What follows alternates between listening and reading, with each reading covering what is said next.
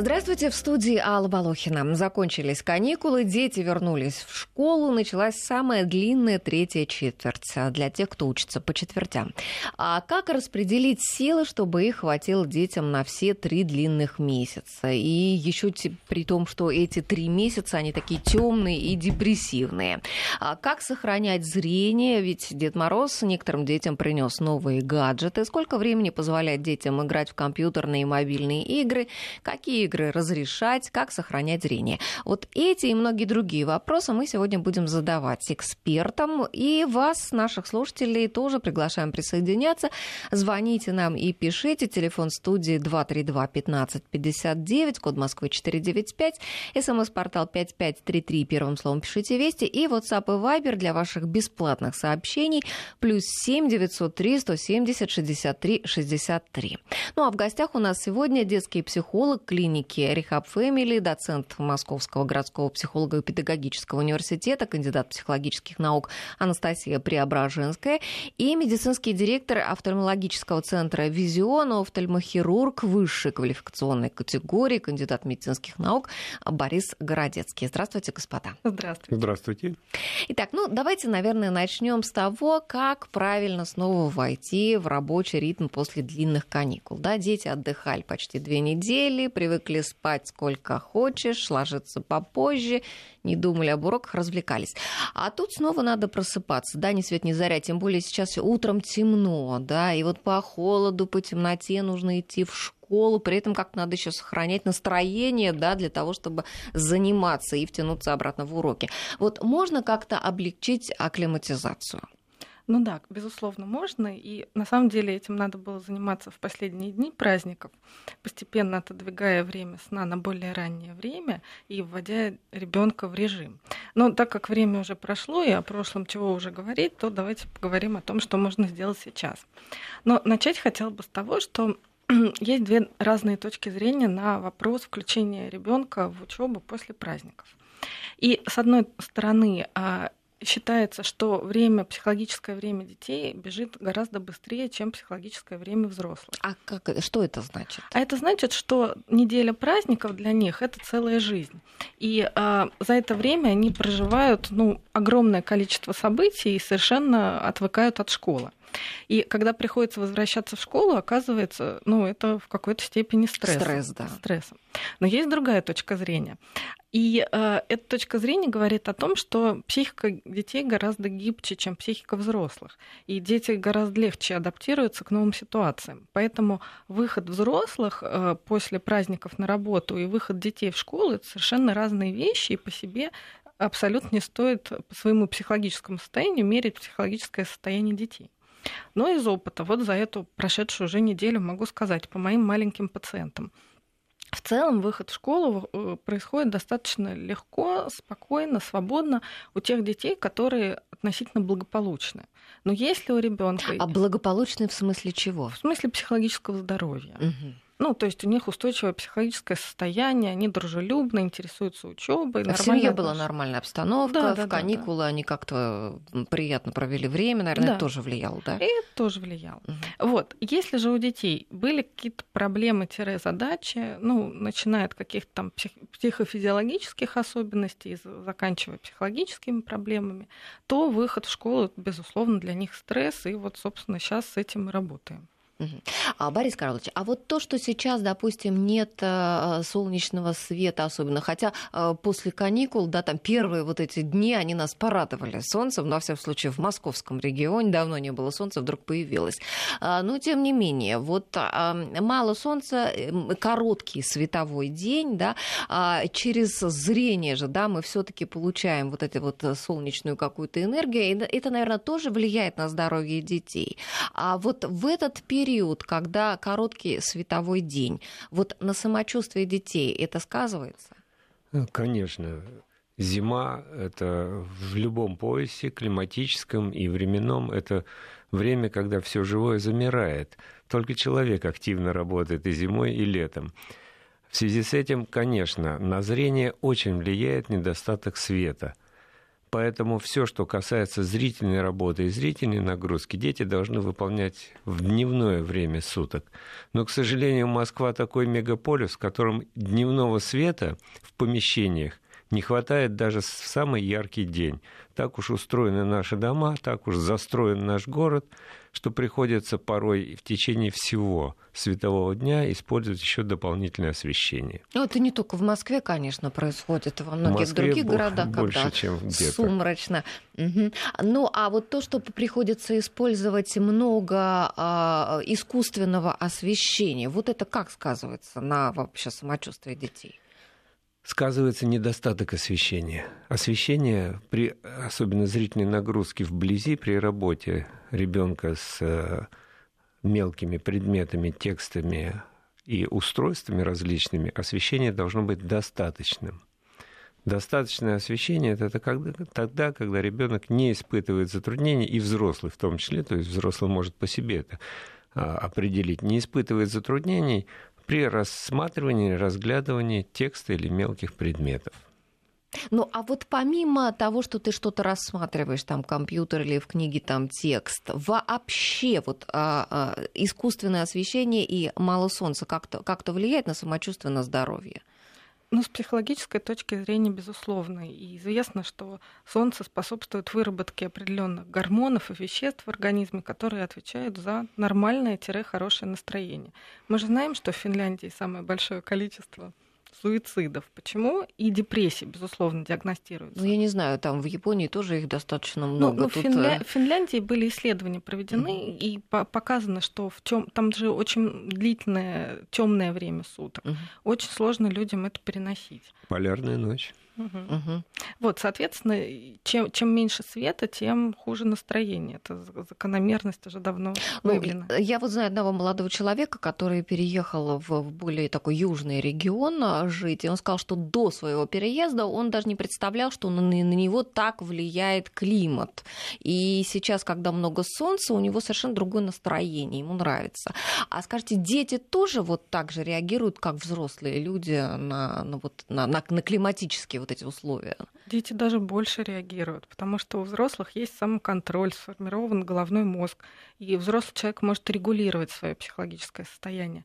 У ребенка саморегуляция еще очень условная, очень умеренная, и только взрослый ему может помогать. Собственно, ребенок, как самый чувствительный тонкий инструмент, реагирует на все изменения обстановки и климатические условия в том числе. Угу. Ну и каким образом можно, ну вот как-то помочь ребенку, да, вот в это сложное время, когда и четверть очень длинная, да, и э, климатические условия не очень хорошие, не очень благоприятные, э, нагрузка школьная высокая, э, как ему помогать? Угу. Ну, можно я чуть-чуть вернусь к предыдущей теме да, и хотела бы рассказать о том, как вообще входить в режим дня после каникул, после длительного перерыва в учебе. Э, очень важно э, вводить постепенно нагрузку. И обычно дети очень загружены в плане учебы и занятий. Это и учеба в школе, и домашние занятия, и какие-то дополнительные занятия, кружки, секции. Вот все это после праздников необходимо вводить очень-очень постепенно, не давая ребенку максимальную нагрузку. Это раз. Номер два. Э, режим ребенка абсолютно сбился во время праздников. Э, дети встречали Новый год в 12 часов ночи, там развлечения, праздники и так далее. Э, многие маленькие дети, даже дошкольники, начинают ложиться в 12, в час и в 2 ночи. Угу. Соответственно, вернуться к привычному режиму сна очень сложно. И невозможно по щелчку пальца сказать ребенку, вот все, ты идешь в школу, засыпай в 10 часов. Он просто не сможет этого сделать. Именно поэтому время сна каждый день нужно отодвигать на 15 минут раньше. Но это мы говорим о том, что нам надо было бы делать. Ну, Уже сейчас практически этому... смысла в этом нет. А сейчас и так понятно, что все стараются уложить детей пораньше, потому что рано вставать в школу в любом случае. А витамины какие-то, может быть, вот а, витамины для глаз. Вот, например, а, знаете, много народных каких-то там э, рецептов, да, о том, что вот там черника и, и, и так далее, там ешь морковку. А, вот это действительно помогает? Или надо съесть столько этой черники и морковки, чтобы оно помогло? А, что на самом деле а, здесь э, скорее лучше принимать э, какие-то препараты вот в таблетках? Э, и черника, и морковь – это действительно источники определенных веществ. Морковь – это источник провитамина А, каротина, и э, морковь действительно помогает в этом плане, и дети должны в пищу употреблять морковь. Что касается черники, чтобы получить оттуда то количество флавоноидов, веществ, которые, которыми славится черника, ее надо съесть примерно так полтонны. Поэтому, что касается эффекта от черники, то это только в экстрактах, только в тех комплексах витаминов, куда входят э, и э, введены экстракт черники в виде флавоноидов. Это даст какой-то эффект. А эффект – это улучшение работы сетчатки. Угу. А морковка, наверное, все-таки нужно уточнить, что ее не просто так сырую грызть, да, потому что иначе из нее там не усвоится. Усваивается то, что в моркови переходит из провитамина в витамин, из каротина в витамин А, только в жировой жирорастворимой среде. То есть морковь нужна или со сметаной, или с маслом. И вареную, да, ведь? Не обязательно. Нет, да, потому что я слышала о том, что непременно нужно ее отварить, там две штуки в день сварить, и вот там с маслом как-то что-то такое. Не обязательно варить. Угу. Ну, это уже полегче, потому что вареная, она, наверное, менее вкусная. И дети вареные менее Да, поди заставь ее съесть, да. Хорошо. В Новый год Дед Мороз, да, принес детям там какие-нибудь планшеты, телефоны новые, там ноутбуки, что-то. И, конечно, дети начинают зависать э, в этих устройствах. Какой здесь должен быть режим, чтобы и э, свое э, психологическое состояние да, не подорвать, и чтобы а, зрение тоже не пострадало. Вы подняли очень важную и очень животрепещущую тему, потому что все а, современные устройства, электронные устройства, которые называются гаджеты, они вошли в нашу жизнь и вошли очень прочно, и изолировать детей от этого мы никоим образом уже не можем. И основная задача родителей и взрослых – это а, воспитать в ребенке правильное отношение к этим устройствам, к гаджетам. Если этого не сделать, то отучить, как сейчас это задается вопрос, как отучить ребенка от телефона, уже не отучишь. Ну, отучать-то не надо, наверное, просто э, какое-то разумное отношение ну, к этому, это умеренное, смысл, да, об этом да, родители мечтают. Да, да, то есть дозировать, как заставить ребенка mm-hmm. дозировать работу с этими устройствами. Если не воспитать культуру общения с телефоном, с планшетом и с другими устройствами, то потом очень сложно перевоспитывать. Ну, а как вот это можно воспитать? Какие mm-hmm. тут есть э, секреты? Но самый главный секрет заключается в том, что э, самое лучшее обучение строится по принципу имитации. То есть, когда ребенок видит какое-то поведение, какую-то ситуацию, он ее копирует. Если взрослые сами все время сидят с гаджетами и телефонами. Или мама идет с ребенком по улице, да, одной рукой там где-то он его держит, он там у нее за спиной, а сама уткнулась в телефон, да, такое тоже часто бывает. Даже через дорогу переходят, вот я как автомобилист вижу. И за рулем. Мама, нет, мама идет по переходу, сама уткнулась в телефон, а ребенок где-то там вот рядом. Да, очень сложно от детей требовать того, чтобы они какое-то другое отношение выработали к этим самым гаджетам. Поэтому первый ответ на вопрос, что только собственным примером, дозируя собственное взаимодействие вот с этими электронными устройствами. И во-вторых, безусловно, эм, обучение идет по принципу передачи ответственности. И сначала все-таки на взрослом лежит ответственность за то, чтобы регулировать и дозировать вот это вот увлечение гаджетами, телефонами, телевизорами и так далее. Ребенку очень сложно самому остановиться по разным причинам. У ребенка дошкольного возраста ну, не сформированы просто, или младшего школьного возраста не сформированы механизмы саморегуляции, поэтому он не может сам себе сказать стоп. Никто, кроме родителей, этого не сделает. А у ребенка подросткового возраста другая история. Помимо того, что тоже саморегуляция еще не вполне сформирована, кроме того, он там возмещает свой дефицит общения, коммуникативные все истории решаются через телефоны соцсети, и там уже подключается, безусловно, психологический компонент. Поэтому вот с каждым из этих моментов стоит особо работать. То есть нужно договариваться с ребенком, да, и, наверное, как-то его заранее предупреждать, да, что вот у тебя будет там такое-то количество времени, да, а какое количество времени для какого возраста э, считается безопасным сейчас? Этот вопрос, он имеет несколько уровней. Давайте начнем с самого простого, то есть с оптической части угу. этого э, вопроса. То есть, во-первых, ребенок начинает встречаться с гаджетами, должен встречаться не с телефоном, а с таким экраном, разрешающая способность которого наивысшая. То есть четкость изображения должна быть максимальная, чтобы зрительный анализатор, то есть глаз и весь аппарат зрительный, э, приучался видеть хорошее изображение, не перенапрягался в мелком экранчики телефона с э, очень низкой разрешающей способностью. Это То есть первое. это должен быть ну, там, в, в идеале там, ноутбук, например, покрупнее, там, диагональ, да, совершенно побольше. Верно, совершенно верно. Второй момент. Возраст, с которого это начинается. То есть почему-то сейчас считается, чем раньше ребенок начнет осваивать технику, тем он будет более продвинутый в этом отношении не готов ни зрительный аппарат, ни психологический, ни психический э, уровень ребенка к освоению этой техники порой.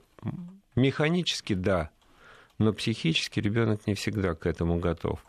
Это второе. А вот я хочу уточнить, а, с какого, вот вы сказали а, про а, оптический аппарат, да, а вот когда этот оптический аппарат уже по своим возможностям он может безвредно как-то воспринимать вот эти гаджеты? Вы знаете, так, таких исследований прямых когда можно сказать, что вот в три года еще рано, а в три с половиной уже хорошо. Таких исследований э, не проводится, их невозможно провести в силу того, что ребенок не может э, а, дать ответ на некоторые вопросы. Поэтому а, условно есть такой возраст 5 лет, когда можно а, начать э, ребенку заниматься с такими устройствами. Но на сегодняшний а кто определил вот, эти, вот, вот эту цифру 5 лет? Есть э, исследования, исследования были, угу. да, проводились, есть исследования офтальмологов и психологов. Но э, опять встает вопрос, ведь э, ребенок ребенку рознь. Есть дети с различными нарушениями уже к этому возрасту зрения, когда нужны специальные подходы. Только с участием врача-специалиста можно определить, как начинать, что можно ребенку давать, показывать, и самое главное время, сколько может ребенок заниматься непрерывно или неотрывно с каким-то устройством. Если начинать знакомство ребенка с гаджетами через игры, особенно игры, которые не заканчиваются, то остановить его невозможно. Поэтому, если и давать ребенку что-то смотреть, то надо давать какие-то а, конечные вещи. Угу. Небольшой короткий мультфильм. Он закончился, ребенка можно отвлечь. Иначе это будет э, очень тяжелая психологическая ситуация. Постоянно ссоры какие-то, да, из- из-за того, что родители вынуждены отнимать, да, вот этот э, Останавливать гаджет. и отнимать. Безусловно, угу. да. А вот здесь а, как нужно обозначать ребенку, что вот все там закончилось, да, там твое там, развлечение с этим гаджетом? А может быть, нужно как-то там заранее, там минут за 15 там, или там за 10 э, предупредить, да, что там через 10 минут там мы заканчиваем, да, чтобы для ребенка это не было неожиданностью, да, и он не был возмущен и расстроен этим. А какие еще вот здесь могут быть способы? Начнем с того, что очень важно, чтобы в семье были определенные правила, регулирующие взаимодействие ребенка с гаджетами. И чтобы ребенок знал, что он смотрит телевизор, допустим, полчаса в день и, допустим, вечером или в выходной в какое-то определенное время. Тогда ему будет проще привыкнуть к тому, что гаджет включается и гаджет выключается. То есть не постоянно в свободном доступе, когда хочешь, да, а вот есть определенные какие-то правила. Правила и временные рамки. Угу. Во-вторых, перед тем, как включить гаджет или дать гаджет, важно ребенка предупредить, насколько эта деятельность займет по времени. И то есть это предупреждение уже будет перед началом, собственно, самой деятельности. А если, допустим, поставить там рядом какой-то таймер или что-то, это будет его там угнетающе на него действовать, потому что Нет. время убывает? Нет, это будет действовать как раз-таки регулирующе, и можно поставить часы, либо, если ребенок совсем маленький, песочные часы. Так время течет для них нагляднее. Ну, естественно, там за минут 10 или лучше 5 надо предупредить ребенка, что время взаимодействия с гаджетами оно подходит к концу. Угу. Вот таким образом, да, мы регулируем. А, хорошо. А возвращаясь а, к пользованию э, этим, э, этими устройствами, есть ведь не только такие вещи, как регулировать э, по времени, да, но и еще такие важные вещи, которые тоже влияют на зрение, как, наверное, яркость экрана да? Несомненно. Несомненно. Вот я, я, со мной даже спорили, вот э, совсем недавно там один знакомый человек, он говорил о том, что он читал статью, а, в котором ученые утверждают, что яркость экрана вообще не имеет никакого значения. Поэтому он себе выключает просто эту яркость, экономя заряд на телефоне и э, просто ну, ну, в полных потемках вот там этот экран, он каким-то образом там ломает глаза, рассматривает и говорит о том, что это не вредно, утверждалось в той статье. Ну, человек ошибается. И ученые, видимо, эти тоже. Да? Он, он не понял, видимо, то, что ученые говорили. Яркость, несомненно, влияет на орган зрения. Кроме яркости, влияет расстояние, на котором работает ребенок с экраном. Мы сейчас говорим о детях. Это для всех и для взрослых тоже важный э, аспект. Расстояние это очень важно. Угол, под которым ребенок смотрит на экран, сам экран, какой это а, уже нет экранов э, лучевых трубок с разверткой, которые очень э, вредно на глаза такие, влияли да? на зрение, потому что там был э, частота развертки мигания экрана существовала невидимая, но она очень влияла на сетчатку. Сейчас жидкокристаллические светодиодные экраны вполне в гигиеническом плане зрительном они меньше дают нагрузку на зрение, но для ребенка очень важно, чтобы расстояние, на котором он рассматривает и работает с гаджетом, было не меньше 30-35 сантиметров. Угол он должен смотреть перпендикулярно к экрану, то есть зрительная ось. Ребенок должен сидеть, э, устройство не должно лежать на коленях, как обычно в машине смотришь, везут на заднем сиденье ребенка, у него телефончик на коленях, голова наклонена вниз mm-hmm. полностью согнувшись, он сидит и чего-то там рассматривает. Это даже небезопасно в плане травматизма, потому что любой рывок это опасно. Да. А сейчас мы прервемся буквально две минуты и продолжим а, эту тему. Мы возвращаемся к обсуждению. Я напоминаю, что у нас сегодня в студии медицинский директор офтальмологического центра «Визион», офтальмохирург высшей квалификационной категории, кандидат медицинских наук Борис Городецкий и детский психолог клиники Рехаб Фэмили, доцент Московского городского психолого-педагогического университета, кандидат психологических наук Анастасия Преображенская. Друзья, я напоминаю наши контакты. Вы можете участвовать в разговоре. У нас прямой эфир. Звоните нам а, по телефону 232 15 59, код Москвы 495 55. СМС-портал 5533. Первым словом в сообщении пишите «Вести». И WhatsApp и Viber для ваших бесплатных сообщений. Плюс 7 903 170 63 63. Мы говорили до новостей о яркости экрана, о расстоянии, да, на каком экран должен находиться. И а, вы сказали, Борис Карлович, что 30 э, сантиметров, да? Не Давайте менее, 30 не менее 30 сантиметров. сантиметров. До Это экрана. касается э, всех видов гаджетов, и телефоны, и планшеты, и компьютеры. Это касается всех видов гаджетов. И я повторюсь, что чем э, больше экран, тем меньше нагрузка на зрение. Что касается вопроса яркости, о чем мы говорили. Да, ведь он регулируется, да, и в телефоне, и в компьютере, есть, везде можно Есть простой пример. Если вы ночью включите свой телефон, вы видите все прекрасно. Если с этой же яркостью экрана вы выйдете в солнечный день на улицу, вы ничего на нем не видите. Вот это пример того, насколько яркость влияет и насколько наше зрение воспринимает различные условия освещенности в различных условиях освещенности общей, яркость экрана. Поэтому, во-первых, при работе с гаджетами а, у ребенка должно быть достаточное общее освещение нельзя ни в темноте, ни в сумерках. Это касается и просмотра телепередач, телевизора. Также нельзя в темноте смотреть телевизор. Обязательно должен быть верхний, как его называют, то есть общий свет угу. должен быть в помещении. Что касается экрана устройства, с которым работает ребенок, чем выше общая освещенность, тем ярче должен быть экран. Вопрос от слушателя. А какое количество времени можно разрешать ребенку проводить за компьютером и планшетом? И, наверное, этот вопрос можно адресовать не только а, врачам-окулистам, но и психологам. Да, давайте начнем так-то, наверное. Угу.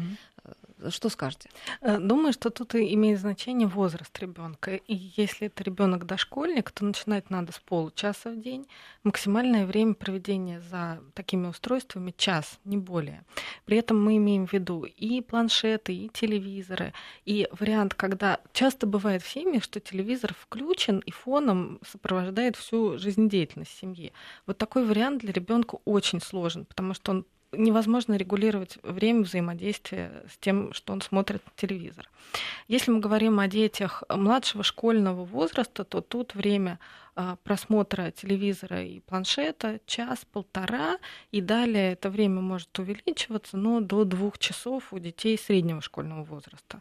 Ну, про подростков сложно что-то сказать, потому что у них появляется телефон, соцсети, и уже это время сложно уже регулировать. Сложно, во-первых, регулировать, и во-вторых, оно, мне кажется, определяется каким-то внутренними, в том числе потребностями ребенка в общении, плюс часто задают домашние задания, для которых необходимо использование компьютера. И это даже отдельный вопрос. Да, сейчас во многих школах даже и приветствуют планшеты, потому что можно не носить тяжелые учебники, да, загрузить это все в планшет, и э, на уроках тоже вот этим э, пользуются. И получается, что э, дополнительная нагрузка, наверное, да.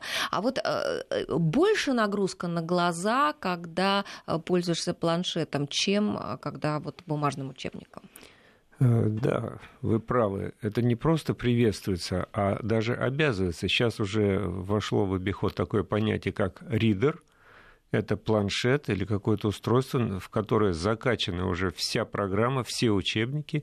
И говорят, это прогрессивная абсолютно ситуация, когда ребенку не надо носить полный ранец учебников, менять, искажать осанку, а всего лишь один планшет, и все прекрасно. И нем... Ортопеды-то рады, да, да что да. не носят дети тяжелые учебники, а окулисты здесь озабочены. Офтальмологи озабочены, действительно, потому что даже взрослым людям, особенно тем, кто постоянно работает с компьютером, мы рекомендуем режим работы, он называется 50-10 это первый час, 50 минут работы, 10 минут перерыв, и каждый час прибавляется по 10 минут к отдыху и убирается по 10 минут от работы. То есть 40-20, 30-30. Это оптимальный режим работы э, при э, работе с гаджетами. Но, к сожалению, это нереально в нашей жизни выполнить все, но минимум 10 минут после 50 э, минут работы за устройством обязательно. Это для взрослого. Для ребенка это э, время должно быть пополам, то есть сколько он работает за устройством, столько же он должен отдыхать. Но, к сожалению, э, часто мы видим так, ребенок поработал с компьютером, он должен Перешел отдохнуть, перебегает к телевизору. И все. И, и никакого отдыха для зрения нет. Отдых это расслабить аккомодацию, то есть э, внутриглазные мышцы, отвечающие за э, наведение на фокус, только при зрении э, вдаль. То есть или в окно, или закрыть глаза. Вот это будет отдых для э, аккомодационного аппарата для мышц глаза, отвечающих за резкость. Ну, тут, может быть, даже родителям а, маленьких детей на какие-то хитрости идти, да, что там пытаться что-нибудь показать в окне там ребенку, да, э, не знаю, что-то еще можно придумать, чтобы э, стимулировать его куда-то посмотреть вдаль, да, чтобы в это время глаза отдохнули. Маленькому ребенку мы говорили, надо ограничивать время работы с этими устройствами э, не более 20-30 минут, и потом отвлекать. Это абсолютно правильно. И... У нас вопрос, вот есть как раз э, слушатель до нас дозвонился, Сергей. Я так понимаю, что вопрос как раз о маленьких детях. Сергей, здравствуйте. Здравствуйте. Угу, слушаем вот подскажите, пожалуйста, мы вас беспокоим из Тульской области. Вот, у нас ребеночку два годика, девочки. Ее фамилия Соколова Женя. Так. обратились к офтальмологу, у нее шишечка в глазу. Офтальмолог, офтальмолог пояснила, надо ехать в Москву, и чтобы дев, девочке шишечку в при, прижгли ладарем. Или в дальнейшем она будет слепнуть и потеряет зрение. Мы обратились по интернету в московскую больницу. Сергей, к сожалению, очень мало времени. Могли бы вы в течение одной минуты успеть уложиться? Хорошо. Угу. Обратились по интернету в московскую больницу, никто не отвечает. Обращаемся к начальнику департамента Тульской области. Все, тишина. Помогите, пожалуйста, куда можно обратиться, подскажите номер телефона. А что скажете, Борис Карлович, что такая ситуация? Конечно, никакие диагнозы невозможно по телефону раздавать, но вот если не получают помощи. Ну, вообще-то ваш отдел здравоохранения должен решить вашу проблему. Мы не можем вас а, из студии направить в какое-то лечебное учреждение московское. А, в любую частную клинику в Москве вы можете обратиться, если вы в состоянии. Вам там обязательно помогут. Но, в принципе, а, есть и официальный путь, да, и все таки необходимо добиваться у своих органов здравоохранения местных, тульских или Тульской области, и получать, видимо, какое-то направление а, ну вот... Врач, диагностировавший э, проблему, должен вас и направить не в белый свет, а в лечебное учреждение. Да, вот таким образом. А скажите, а читать в транспорте? Вот я еще из своего детства помню, что всегда мама говорила, читать в транспорте вредно и так далее. А современные вот какие исследования, что говорят на эту тему? Ничего нового они не говорят, еще более ужесточают требования не читать в транспорте и не, особенно детям, играть там, не играть, не играть. потому что а, а, есть э, такие состояния, особенно у детей, когда несовершенен не только зрительный анализар, но и вестибулярный аппарат. Ведь очень многих детей в транспорте просто укачивает. Угу. И если ребенок не смотрит вперед, скажем так, а смотрит на какое-то устройство, вот это состояние укачивания приходит гораздо быстрее. И ребенок просто а, будет себя очень плохо чувствовать. Конечно. А если ребенок хорошо себя чувствует, и родители пытаются таким образом как-то ему скрасить там долгий путь и так далее, берут с собой в дорогу. Тогда зрение начинает страдать. Тогда страдает зрение, потому что а, вибрация, которая а, всегда в транспорте есть, она очень влияет на а, зрительные, а, глазодвигательные мышцы и на зрительное напряжение. Мышцы в постоянном а, движении, чтобы удержать изображение в центре. Еще одна небольшая пауза у нас. Продолжаем разговор. Вот некоторые родители, они э, иногда разрешают игры детям там на приставках на каких-то или на, на планшетах за хорошее поведение, да, или там получил пятерку в школе, или там получил двойку или тройку, вот не будешь играть, да. А вот такое регулирование с точки зрения психологии, насколько это грамотно или неграмотно? Это не вполне грамотно, потому что поощрение должно быть нематериальным, и желательно, чтобы это была какая-то совместная деятельность. Поход куда-то, совместное времяпрепровождение. Но регулировать э, уменьшением времени работы за гаджетом, да, безусловно, нужно и можно. И это называется метод логических последствий. Работает он примерно таким образом. Если ребенок получил двойку, то логически предположить, что ему надо больше времени на выполнение домашнего задания и учебу. Соответственно, больше времени предполагает сокращение количества времени, проведенного за телевизором или планшетом. То есть мы тебя лишаем компьютера не потому, что ты получил двойку, а потому что тебе нужно поучиться. Абсолютно. Угу. Это не наказание, это просто логическое последствие. Угу. И против тебя лично мы ничего не имеем. Так. Это скорее помощь. Угу. А вот во что разрешать, во что не разрешать? Вот что скажете по этому? Это очень сложный вопрос, потому что сейчас огромное количество контента, который самым неблагоприятным образом действует на психику ребенка ребенка. И начиная с тех фильмов и мультфильмов, которые ребенок просматривает, э, очень важно следить за тем, насколько там много агрессивных сюжетов или устрашающих сюжетов. И в этом смысле обязательно надо смотреть на маркировку возрастную и э, на состояние ребенка после просмотра этих передач. Это раз. Потому что у детей очень часто либо повышение агрессии случается, либо большое количество страхов появляется. А просто возбудимость тоже, да? Безусловно, да-да-да-да. Вот, второе, если мы имеем в виду компьютерные игры, то тут очень важно ваше пристальное внимание к тому контенту, с которым ребенок имеет дело. Потому что очень мало игр, в которые действительно детям полезно играть. Это какие-то развивающие игры, игры на сообразительность. В большинстве своем игры, безусловно, имеют содержат агрессивные сюжеты и пугающие сюжеты. И, казалось бы, какие-то условно безопасные игры, которые у всех на слуху, когда начинаешь разбираться в том, что там происходит, просто э, волосы встают дыбом. Потому что э, даже взрослый человек такой не сможет переработать, не, не то что ребенок. А вот за какое времени, э, время до сна а, лучше э, прекращать уже пользоваться гаджетами? Потому что ведь на э, возбудимость, да, это влияет, на, это может отпугнуть, так сказать, сон, да, помешать засыпанию. Вот за какое время? Минимум полтора-два часа. Вот как. А современные ведь э, гаджеты, они имеют, например, э, вот еще такую опцию, что можно э, синий цвет вот этот убрать экрана, он становится экран таким желтоватым, можно прям выставить, что там, не знаю, там в 8 вечера он у тебя отрубается, в желтый цвет уходит, а, и это, ну, как-то оно менее вредно, наверное, да, вот для засыпания. Вы знаете, есть цвета, которые влияют на психику. Здесь, наверное, Анастасия лучше, чем я вам расскажет. Э, красный определенное вызывает эмоции, настроение, зеленый, желтый другие.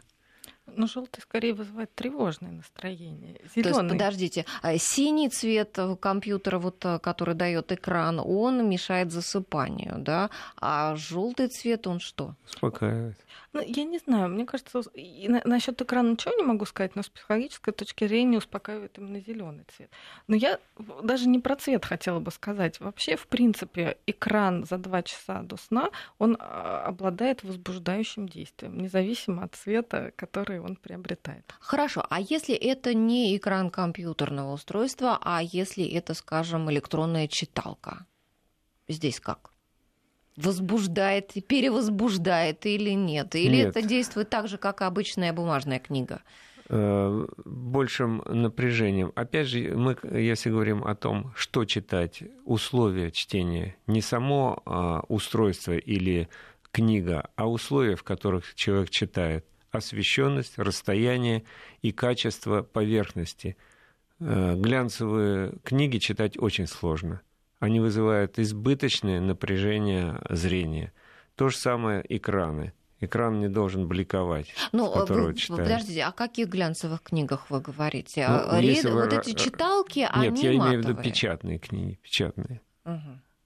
Если где, вы рассматриваете... где блестящие листы такие, да, да вот бывают в детских книгах да, такие, да. да. Но детские сейчас да. не делают глянцевые. Это угу. какие-то альбомы, какие-то э, книги дорогие, книги выпущенные, там подарочные издания. Угу с глянцевой бумагой, и их сложно читать с большим напряжением. Что касается а, электронных читалок, ридеров, опять же, мы возвращаемся к тому качество, разрешающей способность и яркость экрана. Они должны быть соответствующие, тогда не вызывает избыточного напряжения чтение ну, с экрана. Вот, вот, на мой вкус, вот печатные вот эти, в смысле, электронные книги, они э, темноватые. Вот. У них блеклый экран, серый, да, и да. на нем черный цвет, э, да. шрифт. Это действительно э, сложно для чтения. То есть это влияет на зрение все-таки, да. Не, не очень благоприятно. А, а скажите, раз уж мы о детских книжках заговорили, а вот, допустим, если книги с яркими картинками, вот детям родители там на, на ночь, например, читают и одновременно с этим а, там разрешают картинки какие-то рассматривать. Вот эти картинки, они могут действовать тоже как-то возбуждающе на психику? Боюсь, что да. Конечно. Безусловно. И э, непосредственно перед сном важно, чтобы это было какое-то очень тихое, спокойное времяпрепровождение. И вот это вот чтение книг с яркими картинками, безусловно, возбуждает ребенка. Я бы могла приложить э, полусвет, какой-то спокойный разговор, тактильный контакт, может быть, подведение итогов дня. Это то, что может успокоить ребенка и настроить его на сон. А вот еще такая вещь, как а, воздух, сухость воздуха в комнате, да, а это ведь, наверное, тоже влияет на глаза. То Несомненно. есть мало того, что да, мы, а, когда смотрим в гаджет, мы а, меньше моргаем, да, у нас пересыхает глаз, а плюс еще батареи жарят, и у нас воздух сухой в комнатах. Вы задели еще одну очень важную, такую довольно обширную тему. Э, сейчас даже есть название этого состояния, это называется синдром сухого глаза. Mm-hmm, да. И стало очень модно везде об этом говорить. А дети тоже страдают от этого, не В меньшей степени, чем угу. взрослые. А, это, а, так скажем, а, состояние, которое вызывается современными условиями проживания. Кондиционированный пересушенный воздух вызывает быстрое высыхание слезной пленки и соответствующие неприятные ощущения, дискомфорт глаз. А это сажает зрение или нет? Это может вызвать воспалительные заболевания, которые впоследствии могут сказаться на зрении и снизить его напрямую нет. Но это вызывает дискомфорт зрительной работы, то есть э, снижает э, время, которое может человек сосредоточенно смотреть и получать зрительную информацию, и вызывает такое довольно раздражение психологическое сильное у человека. А как понять, что у ребенка вот есть этот э, синдром уже вот этого сухого глаза? И, и как с этим бороться? Вот даже детям а, покупать капли какие-то или все-таки лучше купить, скажем, увлажнитель воздуха просто? Лучше увлажнитель воздуха. А у ребенка это проявляется только его а, поведением. Он трет глаза, он э, раздражен, он э, не может сосредоточиться, значит, что-то не так. Угу. Так, ну давайте, наверное, в конце а, нашей программы подведем такой некий итог, то, о чем мы уже сказали, да, а сколько, какого возраста детям разрешать в день работать за компьютером? Детям дошкольного возраста полчаса, максимум час, детям 5-6 лет, детям младшего школьного возраста и среднего школьного возраста час-полтора, с подростками вопрос особый. Ну, наверное, вот этот час-полтора, это не вот так прямо сел час и сидишь, с да? перерывами, а это с перерывами. Это в сумме полтора часа в день. И перерывы эти необходимо делать э, так, чтобы ребенок мог смотреть Переключался вдаль. с работы вблизи на работу, зрительную работу вдаль. Так, расстояние от э, глаз до экрана. Не ближе 30-35 сантиметров. Так, лежа, что-то там как-то играть, читать. Только сидя. Э, только сидя. Так, какие еще у нас условия? Зимой, наверное, полезен, да, как мы уже э, сказали, э, увлажнитель воздуха, потому что глаза пересыхают. Увлажнять воздух обязательно и проветривать то есть угу. проветривание помещения это обязательно. Нельзя жить в кондиционированном воздухе. Ну что ж, спасибо, господа. Сегодня у нас в студии были Борис Городецкий, Анастасия Преображенская, я Алла Балохина. Спасибо всем, кто нас слушал. До свидания.